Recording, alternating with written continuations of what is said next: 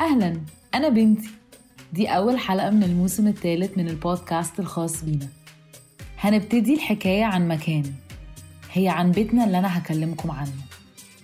الحكاية عن عيلة مصرية مهاجرة ورحلتهم من إسكندرية للندن لنيويورك.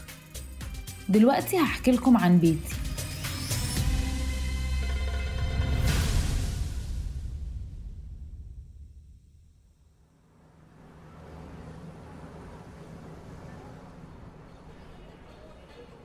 إحنا عايشين في شارع هادي إلى حد ما في اسكندرية في الدور الثالث في عمارة بشبابيك شيشانها خضرة بنقدر نسمع موسيقى بتعلى أكتر وأكتر.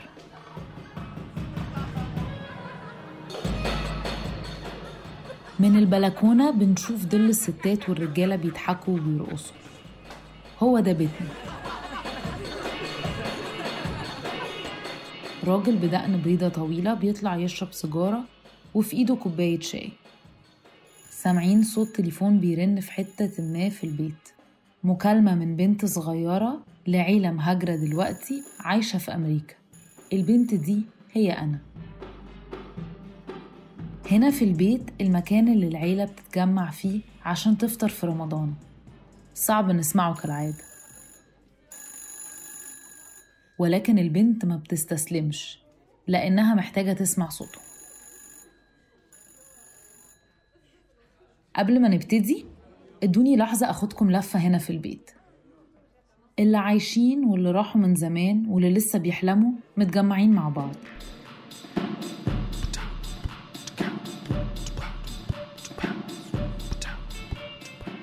في الركن شايفين شاب لابس كوفية وبيلعب مزيكة السهر. مغمض عينه ومنسجم مع المزيكا. ده عمي شريف واحد من أشطر الناس في المزيكا التكنو اللي ممكن تقابلوه. جنبه راجل بدقن بيضة طويلة. التجاعيد حوالين عينيه بتبين قد إيه كان بيشتغل بجد طول حياته. هو كمان بيحب المزيكا ودايما بإيده بيخبط على رجله على النغمات. وده بابا عبده أبويا. دايما بيعلق على مميزات مزيكة المهرجانات الجديدة اللي طلعت مع الثورة. هو بيفضل المزيكا الكلاسيكية.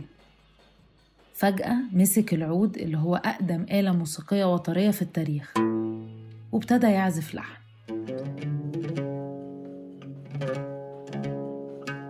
عشان يفكر شريف بالمزيكا اللي بجد.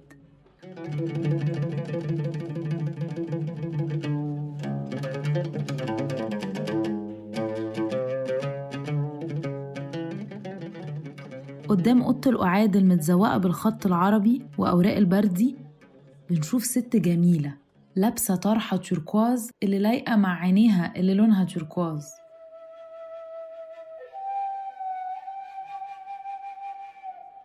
دي منى مامتي. بتتكلم مع باباها عن الهيروغليفية. بصوا هي بتشتغل في الترجمة مستخدمة رموز حجر رشيد. بيتكلموا بصوت عالي جدا لدرجة إن لو مش فاهمهم هتفتكرهم بيتخانقوا. بس هي دي طريقة المصريين في الكلام. دايما عندهم حماس.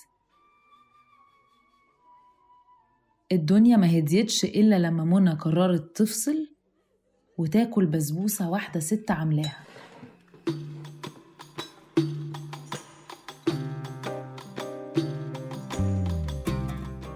الست الكبيرة اللي واقفة جنب الشباك لابسة طرحة جميلة مشغولة.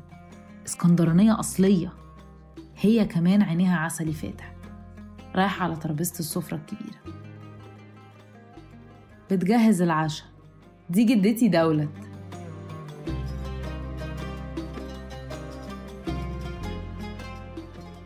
منى رايحة ناحيتها.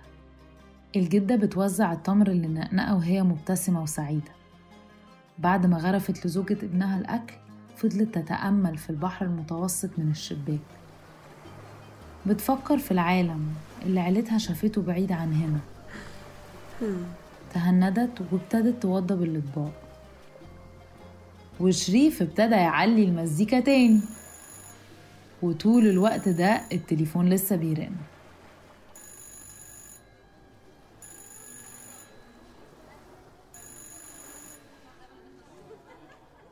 البيت صاخب جدا دلوقتي لدرجة إنهم مش سامعين وفي نفس اللحظة دخل شاب. لابس جينز ضيق تحت جلابية كحلي لايقة مع الكوفيه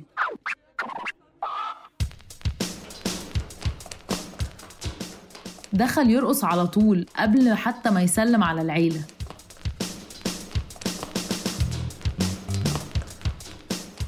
وللسبب ده الستات كلهم. هزقوه حضنوه في نفس الوقت. ده أخويا عمر. هو روح أي حفلة أو تجمع. دمه خفيف وجذاب وبيرقص حلو جدا. أول ما قعد المزيكا هديت. التليفون بطل يرن اللحظة. على ما الكل اتجمع في أوضة القعاد عشان يسمعوا حكاوي جده مرزوق. جدي.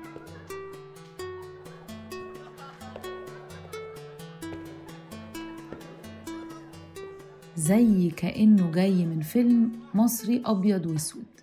لابس بدلة بسديري وبورنيطة صوف وشنبه متوضب. كالعادة دايما عنده قصة حلوة يحكيها. ابتدى يحكي. هبة كانت ست شاطرة وموهوبة. كانت عارفة إزاي تحافظ على البيزنس المراكب بس كانت عاوزة أكتر من الحياة. كانت بتحلم إن يكون لها قهوة في القاهرة مشهورة زي كافيه ريش. لما بقى عندها 33 سنة كانت حوشت كفاية عشان تفتح القهوة بتاعتها.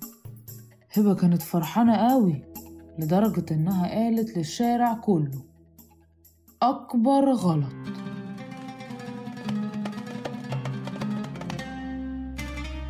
لأنها لما قالت لصاحبتها مريم الحسد كان هينط من وشها. وشها كان بيولع من الغيرة لدرجة إنها لو كانت باست صاحبتها كان خدها هيتحرق. كانت غيرانة قوي في حفل الافتتاح لدرجة إنها ما بركتلهاش. حسدها كان جامد لدرجة إنها كانت هتضربها عين فعلا.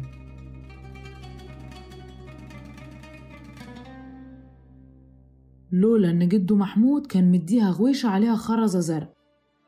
محفور في ظهرها آية الكرسي. الحاجتين دول مع بعض يحموها من الحسد. والحمد لله قد كان أضاف هو لكن أخوها خليل ما كانش محظوظ العين صابته بعد ما اتمنظر على منافسينه بنجاح شغله في تصليح العربيات. بعد يوم طويل في الشغل فجأة تعب ومات. مرزوق دايما بينهي قصص الحسد بلا حول ولا قوة إلا بالله. الحسد خبيث. معناها إن عينيك تبقى في حاجة غيرك وتتمنى لهم كل شر اللي في الدنيا. وكمان إن الناس تكون بتغل وحاسدينك على نجاحك في الحياة. هو حقيقي خطر لازم تتجنبه بأي طريقة. أنا بفكر نفسي كل يوم الغويشة اللي في القصة فيها خرزة زرقاء بتحمي من الحسد. أكيد شفتوها في حتة. لونها كحلي وفيها عين أزرق فاتح. اللي بيلبسها بيتحمي من عينين الحسود عشان نحمي نفسنا من الحسد زي ما خالتي هبة كانت بتعمل. كان لازم ناخد بالنا من الغيرة دي إن كان مننا أو من غيرنا. ودايما نحتفل بإنجازاتنا بتواضع وتكتم تكتم. أو زي ما أهل نيويورك بيقولوا داون لو وعندنا بنقول داري على شمعتك تقيد.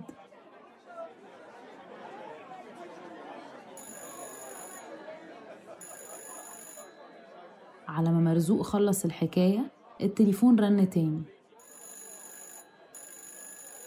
والمرة دي أخيرا حد سمعه. منى ردت بالعربي. ألو مين؟ هلو هو از ات ألو دي بنتي. ألو بنتي حبيبتي ما تعيطيش. كل حاجة هتبقى كويسة. هنا في البيت التليفون بيلف على واحد للتاني والبنت اللي على الناحية التانية من الخط بتحس إنها مش لوحدها وإنها مش بعيدة. قبل ما تقفل قالت أعتقد كده أنا عارفة إيه اللي محتاجة أعمله دلوقتي. أبتدي منين؟ أيوة صح.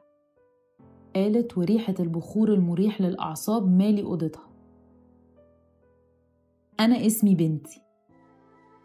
وفي حلقات الموسم ده هحكي لكم حكايتهم. اللي عايشين واللي راحوا من زمان واللي لسه بيحلموا.